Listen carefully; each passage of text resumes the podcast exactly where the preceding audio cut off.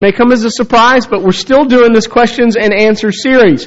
It was in the midst of this question and answer series that we started answering questions about the church, and man, all this stuff just started to happen, and God started to kind of pour Himself out on us, and, and we started realizing, you know what, as a church, we need to be the kind of church that God says we should be, so we started reshuffling and reprioritizing, and, and, and all the things that you guys have uh, before you now is, is kind of a result of, of, of a long process of which God has been working on us. Uh, I like the, the, the word tenderizing. He's been tenderizing our hearts and our minds. Um, you know, I know you'd hate to believe this, but, but sometimes we're just like you guys and we can get a little set in our ways and we can, oh, this is how we're going to go about it. And God said, no, you've really got to be about my kingdom and you've got to do it my way. And so that means we've got to reshuffle some things.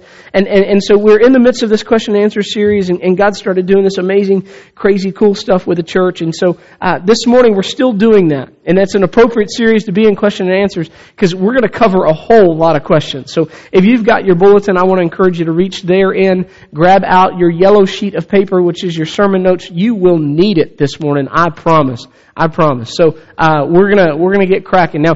If you talk about spiritual gifts, uh, there's really one question you should start with, in my humble opinion. And that is, what are spiritual gifts, right? What is a spiritual gift? Now, Wayne Grudem, the great theologian that basically wrote the textbook on systematic theology, uh, that the majority of people that take the class, they, they, they use this book. Uh, this is how he defines uh, a spiritual gift. He says a spiritual gift is any ability, any ability that is empowered by the Holy Spirit and used in any ministry of the church, okay? Again, he says a, a, a spiritual gift is any ability that is empowered by the Holy Spirit and used in any ministry in the church. He says that's, that's what a spiritual gift is. Now, for some of you, that, that kind of freaks you out a little bit because you say, wait a second, hold on, didn't the Bible, didn't it say there's only like 17, 18 spiritual gifts? I mean, it lines out every single spiritual gift, doesn't it? So when I say any, that freaks you out a little bit and you say, wait, are we getting extra biblical? That's not what we're doing. We'll, we'll cover that stuff in a second. Here's the deal though.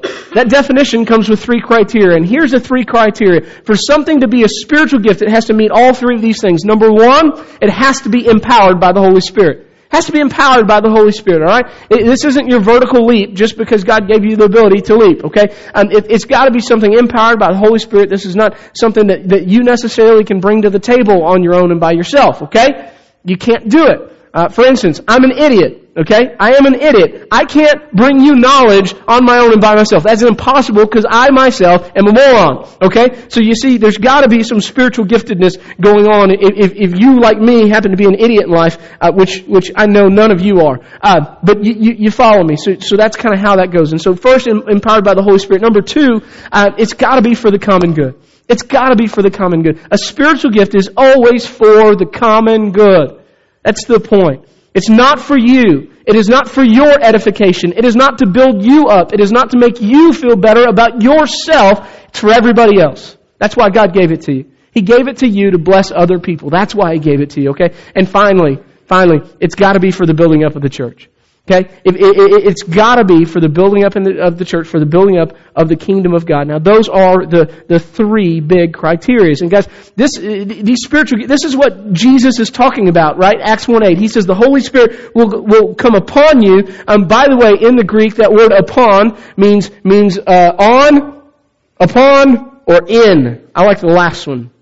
The Holy Spirit will come in you, and you'll be my witnesses in Jerusalem and in Judea and all of Samaria and to the ends of the earth, right? This is what Jesus talks about in John chapter 14. Let's turn there together and look at, look at this. Jesus is preparing his, his disciples for his departure. John chapter 14. I want you to see, I want you to see what he says. It's pretty uh, amazing. John chapter 14, uh, starting in verse, if I was in John and not Acts, it would be awesome. Uh, I'm like, that is not the right verse. John chapter 14, uh, starting verse 15. Jesus says, listen, if you love me, you'll obey what I command. And I will ask the Father, and he will give you another counselor to be with you forever, the Spirit of truth. The world cannot accept him because it neither sees him or knows him, but you know him for he lives with you and will be in you. I will not leave you as orphans. I will come to you. Okay? And so when we talk about spiritual gifts, that's what we're talking about. We're talking about the Holy Spirit in you, and it's just that. I mean, I know that sounds simple, but it's a gift, right? A gift is not something that you earn. It's not merit based. This is God's gracious favor unto you, and it's of the Spirit. So it, it, it's a gift that you can earn of the Spirit of God for you for the purposes of which we just discussed, okay? Which kind of leads right into our second question. Why does God give spiritual gifts? Right? Why? And there's really two answers to that. Now the first one you're going to know, Pastor, I already knew that. Been going to church my whole life. I knew that. But the second one's going to blow you away. Okay? So here, here's the first one. First and foremost, primary reason that we have spiritual gifts is God gives them to us to equip us for ministry in order to strengthen the church. He, he gives them to us to equip us for ministry in order to strengthen the church. Now listen, those that God, God calls, God equips. Okay? You might want to write that down or go get a tattoo or something just to remind yourself. Okay? Those that God calls, He equips. When God calls you to something, He's not going to leave you as an orphan. Jesus just promised that, right? He says, I'm not going to leave you as an orphan. I'm going to come to you. He said, I'm sending you the counselor, okay? And, and He's going to be in you. By the way, Jesus goes on from there to say, as I am in the Father, okay, and the Father's in me, then I will be in you. He's talking about His, His presence in us through the Holy Spirit. That's going to happen. We're not left as orphans, so it's kind of a big deal. So God gives us, He equips us to do the things He's called us to do. Alright, that's kind of a big deal. That's why God gives us spiritual gifts. Now here's the second reason, maybe you've never thought about this. This is pretty cool. God gives us spiritual gifts as a glimpse of things to come. He gives us spiritual gifts as, as a glimpse of things to come. 2 Corinthians 1, 21 and 22, uh, Paul writes, Now it is God who makes both us and you stand firm in Christ. He anointed us and He set uh, His seal of ownership on us and He put His Spirit in our hearts as a deposit guaranteeing what is to come. Okay, that, that God put His Spirit in us as a deposit. God gives us His Spirit, and He does that as a deposit, as a glimpse of the things to come. That's, that's why He does that. That's pretty astounding, don't you think? The reason we have these things is to remind us of the God that is soon to come. Listen to what Paul writes in 1 Corinthians. 1 Corinthians chapter 13. Let's turn there together. Uh, this passage is going to be helpful to you, especially with a question we're going to answer here in a second. 1 Corinthians 13, Paul's talking about the gifts and, and about whether or not they cease or when they'll cease. And he says this in 1 Corinthians 13, starting in verse 8. He says, Love never fails. But where there are prophets, they will cease, and where there are tongues, they'll, they'll be stilled, and where there's knowledge, it'll pass away. For we know in part and we prophesy in part, but when perfection comes, the imperfect disappears. When perfection comes, the imperfect disappears. When I was a child, I talked like a child, I thought like a child, I reasoned like a child. When I became a man, I put childish ways behind me. Now we see but a poor reflection is in a mirror. Then uh, we shall see face to face. Then we shall see face uh, to face. The, the, need for these things, according to Paul, is going to cease because when Jesus returns, He is perfection. And when He comes, perfection is going to be here. And what that means on the other side of that coin is, is that now, the, the, the age that we're living in, that the things that we have are glimpses of perfection. The gifts of God are glimpses of perfection. They're glimpses of God's glory. They're glimpses of God's grace. They're glimpses of God's power. But hear me, all those things are coming in perfection when Jesus returns, okay? And so God gives us spiritual gifts to build up and edify His church, and He gives us spiritual gifts as a sign of what's to come. As a sign of, of, of what's to come, alright? Uh, Next question. By the way, there, this is kind of fun. There, we're answering a lot of questions today. Maybe I'll lift, leave out one that, about the Holy Spirit. I'll get with you later. Uh, but, but, but that kind of 1 Corinthians 13 leads into this next question. It's a natural progression. And that question is, have some of the gifts cease? Now, have any of the gifts ceased? And specifically, by the way, when we ask that, we're talking about the miraculous gifts that make us really uncomfortable, okay? So, so listen, has healing ceased? Has speaking in tongues ceased? Has, has prophecy ceased? Have, have those gifts that make us a little uncomfortable, those miraculous gifts, have they ceased? And we ask that because there's a group of Christians that call themselves uh, cessationists meaning that they believe that the miraculous gifts of God have ceased, that they have stopped. And oftentimes they use 1 Corinthians 13, 8 through 12 that we just read as kind of a proof text. The problem with that is you can't prove that text uh, if you if you read it in context, because it clearly says in context, when Jesus returns, these things will cease. Right? Now, I asked you, when did Paul write this letter? Did he write it before Jesus was born? Absolutely not. He wrote it after the ascension. So Jesus has already been to earth for the first time. That's called the first advent. Hello. We celebrate that at Christmas. And, and they're looking forward to the second advent. And Paul says when the second advent happens, you no longer need gifts for ministry.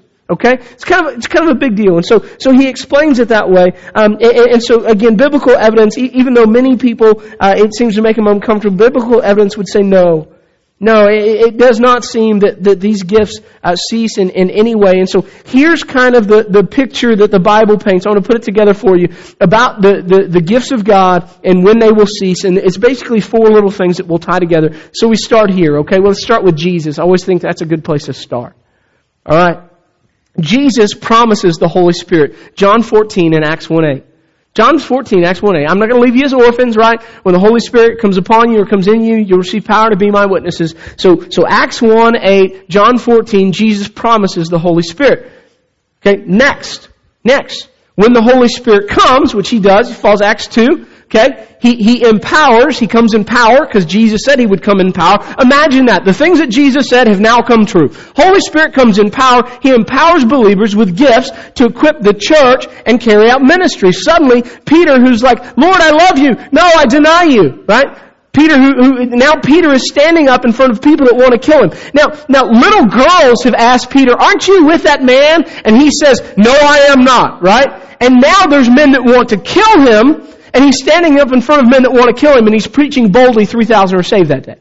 Okay? Do you, do you, see the power that happens in Peter's life immediately when the Holy Spirit comes into his life? I mean, immediate, bam! Bam! It just, it just happens. So he empowers him, he equips him for ministry, okay? Now, now, now, so we, we've, we've gone, Jesus said it would come, it does come, it empowers him for ministry. Here's, here's the third one, okay? These gifts are given for this time, this time between Christ's ascension and return between Christ's ascension and return. Look with me at 1 Corinthians uh, chapter 1 verse 7. 1 Corinthians chapter 1 verse 7. Uh, and, and this, again, Paul writing, he says, Therefore, you do not lack any spiritual gift as you eagerly wait for our Lord Jesus Christ to be revealed. Okay, he says, listen, every gift of God has been laid out before you as you what? As you wait for Christ to return. That's, that's the point. Friends, you have to take the Bible and really twist it and really work hard to explain away a lot of pieces of Scripture if you want to say that certain gifts are dead and certain gifts are not. You really got to work extra hard at it. We're not comfortable with that. Listen, I know that some of the gifts make you uncomfortable. I get it. Uh, I think the Holy Spirit in general should make you a little uncomfortable, right? Spirit of God inside of you. Hello? You follow me? Do you remember what happened when people encountered God in the Old Testament? They fell on their faces before Him. They took off their shoes. I mean, I mean, like God's a big deal. Like people fall down, I'm trash, I'm unworthy, I'm, I'm dirt and worms, right? That's kind of how, and now you think of that God in you. Hello? God, I'm earth and dirt and worms. Okay? Should make you a little uncomfortable. Here's, here's the fourth thing. Okay? Walking through this process. According to 1 Corinthians 13, 8 through 12, Upon Christ's return, oh, and 1 Corinthians 1 verse 7, by the way. Upon Christ's return, uh, the gifts will cease because there will cease to be a need for them any longer. When perfection returns, what, what ministry do you have to do when Jesus returns? Right? You gonna have to evangelize anymore? Anybody? No? Are we gonna have to do missions? Right? Lottie Moon? Annie Armstrong? Is that gonna be necessary when Jesus comes back? Do we need to have another Bible study here? I'm not feeling great, but yeah, I mean, unless y'all are feeling the same way, right? When Jesus comes back, missions will cease. Ministry, when Jesus comes back, our only ministry is going to be worshiping God. That's it. That's it. Worship of God, our Creator. That's all that's going to happen. So that's the biblical uh, uh, picture of what happens with the, uh, the, the, gifts. Let's move on from there. Uh, these are two of my favorites, by the way. I, am going to put them in tandem. I'll answer them separately, but here's kind of how they go. Uh, Pastor, how many gifts are there, and can I have all of them? Okay. How many gifts are there and can I have all of them? And I get this in so many forms. I got this at a garage sale we had two weekends ago. Okay? Not, not this weekend, weekend before, had a garage sale, and, uh, and, and so this lady comes up, and what are you doing? Mission trip, yada yada, start talking about church, and, and somehow it turns to giftedness, and, and they're Pentecostal, and she's trying to explain to her husband, who evidently is a new convert or something, that he has every spiritual gift.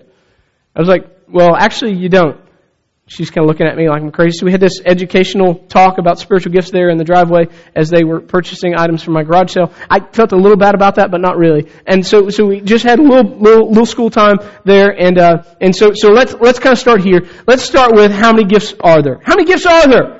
Okay? Now, even the most conservative of the, now listen, there are some guys that they are going to read through scripture and they're going to pinpoint and they, and by the way, they have all different kinds of counts. Some people don't include miraculous gifts. Some people don't include ministry gifts. Some people include uh, marriage or celibacy as gifts, um, because they go to Ephesians 5. Okay, so, so there's all kinds of stuff. But here's what I'm going to say to you.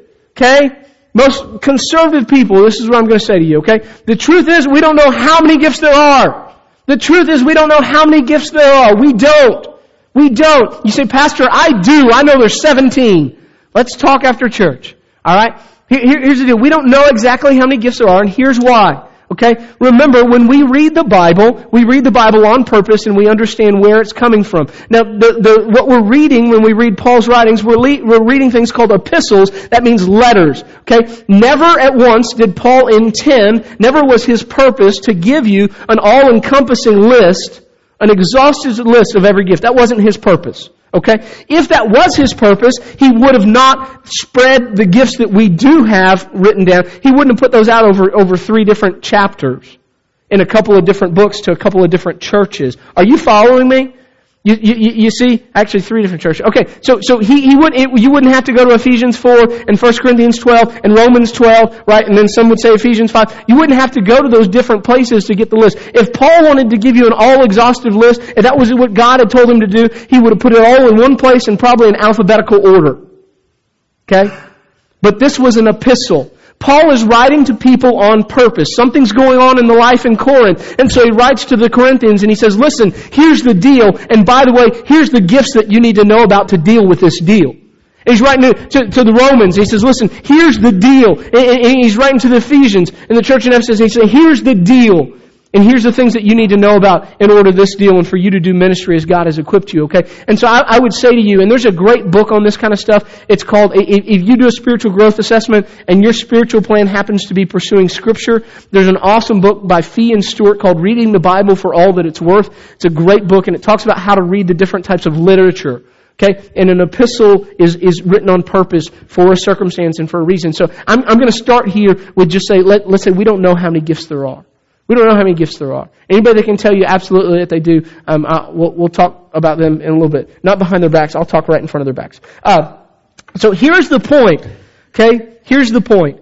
Uh, God gives His church an, an amazing variety of spiritual gifts in order to further His kingdom. That's the point. That's what you need to know. God gives, gives His church an amazing variety of spiritual gifts in order to further His kingdom. You don't believe me? We call Him Creator, right? Right? He's the creator. I don't know about you, but when I read Genesis, God made everything that we see and everything we don't out of what? Nothing. Which means that the creator is pretty creative, right? So, so if you say there's only 17 gifts, what you're telling me is the all-powerful, all-creative God, who, who is God of everything, can only gift you 17 ways. The one that tells the oceans they can only come this far and calls out the stars by name can only give you 17 gifts in order to serve it. We talking about the same God? Not so sure about that, okay? So, so this is, this is what it means. Our, our Creator, who is all creative, He gives His church an amazing variety of spiritual gifts in order to further His kingdom. That's a big deal, okay?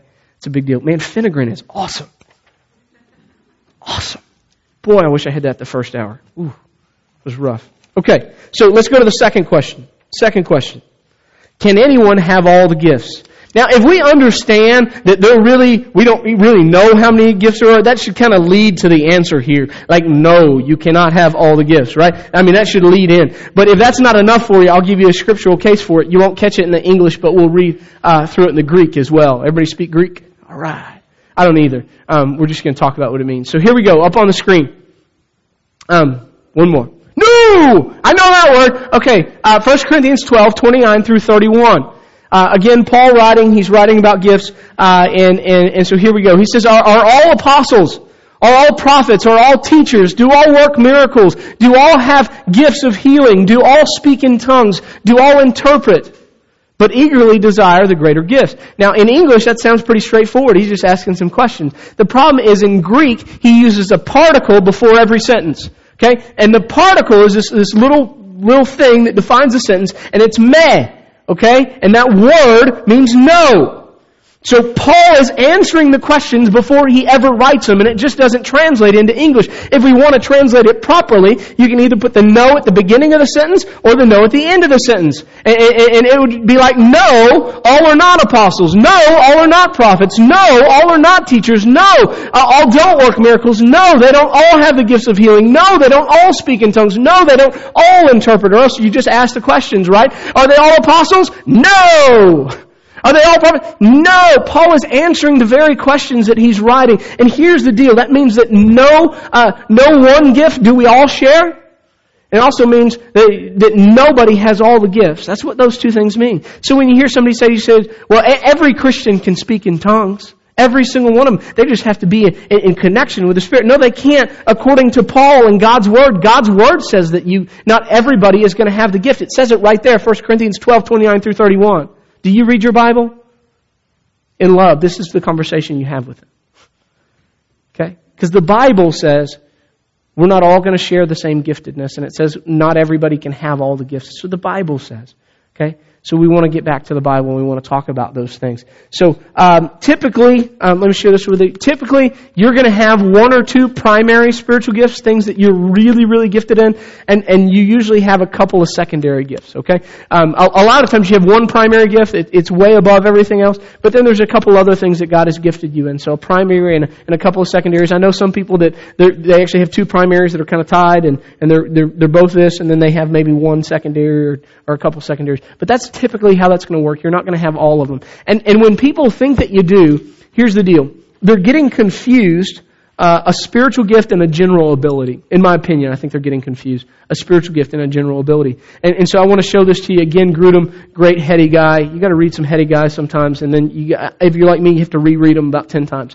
Um, but, but here's what he says. He says, listen, uh, there, there is no spiritual gift that all believers have, yet there is some general ability that is similar to every gift that all Christians have. And this is what he means, okay, right? Not everybody has the spiritual gift of teaching. Not everybody has that. Okay? Yet everybody so far has managed to teach their children to tie their shoes. You follow me?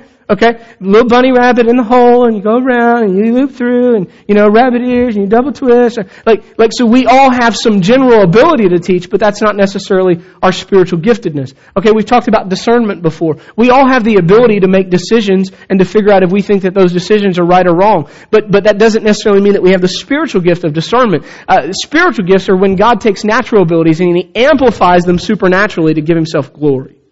Okay?